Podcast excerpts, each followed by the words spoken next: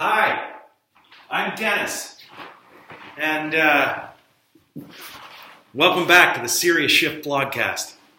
My home is being uh, renovated, and I thought it was a suitable uh, backdrop for today's blog, which is a special request for our friend Dana in Colorado, who emailed me and said, God, I could use a blog on innovation and the challenges of getting yourself unstuck. So, Dana, this one's for you.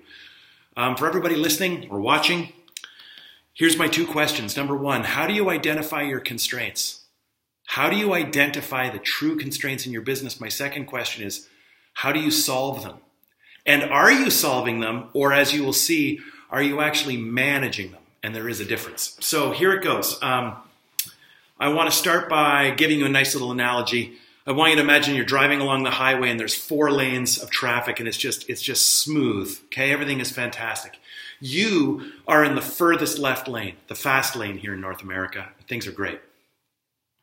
But you notice, you know, you look over and you geez, you realize way over there in the far right lane, things are slowing down. The traffic is noticeably slower than where you are. And you look up ahead and you can see that a car is pulled over in the right hand lane and it's causing trouble. The far right, right lane is now is now slowing and it's it's slowly coming into the second most right lane. Right now they're having to slow down. Everybody as we approach this this traffic constraint is affected. You're over here in the left lane and suddenly now you're slowing down and certainly you have now three lanes, everybody shifting to the left, everybody impeding the next person, right? And it's not just a time penalty, it's a frustrator. Maybe maybe some of these people are in a rush and they can't be late, right? And they're like, oh my God, I can't believe this is happening. It's just terrible and awful and brutal. Okay. Well, the good news for traffic constraints is that they're really easy to solve. The constraint is easy to identify. It's a 4,000 pound automobile with blinking lights on it. it's easy. And solving the problem is easy too. It's cumbersome and annoying, but we just got to get a tow truck there to, to pull the thing away and traffic will be restored. Order and flow is restored virtually instantly, right? So now that's a constraint, that's a traffic problem. The challenge for you is that constraints in your business are as devastating, right? Imagine there's people that go into work every day and every day they pray there isn't a traffic accident in their in their business, in their office. They hope that for, there's no stalled car or problem that, that they that they now have to manage, right? Oh, tremendous anxiety of having constraints in your business. Terrible. Okay, so the question becomes when you have a constraint, how do you solve it? How do you ensure you're not just managing the symptoms? Because in a traffic, to use this, continue this analogy, what we do is we would add another lane. It's constraint. Well, we need a fifth lane. Okay. In your business, it's often uh, we need another person. We need a new role. We need to change the staff. We need to bring in new training, new software. We need more. We need to take action on this. So, to, so the first part here is do you want to identify the real constraint? Ask why. Ask the question why. What's the problem? And I'll use myself as an example. Um, the problem is uh, we don't have a good, Dennis doesn't have a good call to action after his speaking engagements. There's not enough interest in us after he's finished talking. Oh, well, why? well, I, you know, the we think it's his call to action. We his call to action is terrible. It's not. It's not a good call to action. Jeez, that doesn't make any sense. Why? Well, you know, I heard it the other week. Uh, you know, I've listened to it a few times, and um, it's it's just his call to action isn't really aligned anymore with what we actually do. Oh, well, why? Well, you know, well, we've shifted in this, and he's aware of it, but yeah, his call to action is still a little out of date. Okay, well, why is that? Well, because we haven't got together and had a big corporate meeting and talked about all of these things in, in too long. Well, why? Well, because we're really, really busy and everybody's chasing their tail around just trying to get these big projects done. Why? Well, because we don't, we take on more work than we should sometimes because of such and such. Well, why? Well, because, right? And you can see what I've just done. I started at, we don't have a good call to action and I ended at we don't have good corporate communication. right? What's the real constraint? If you can track that all the way down just by asking one question, why, why, why, you can actually solve the constraint and it won't just fix the one symptom, it'll fix a whole bunch of them that you're not even aware of. Everything will move in what Tom and I refer to as flow. Okay?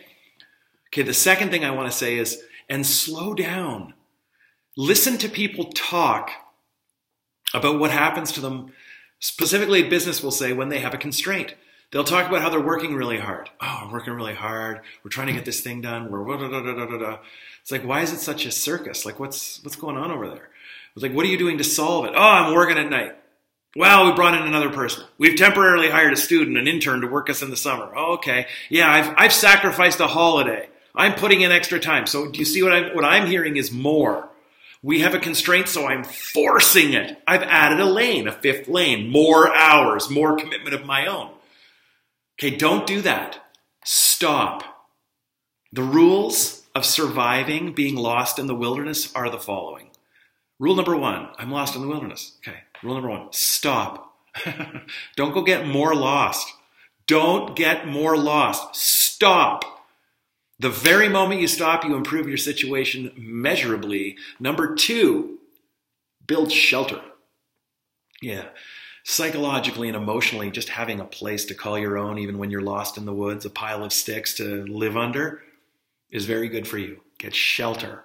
Number three is find water. Number four is find food. It's the same thing with your business. I'll talk to someone on the phone after I speak because I don't have a problem with people not being interested.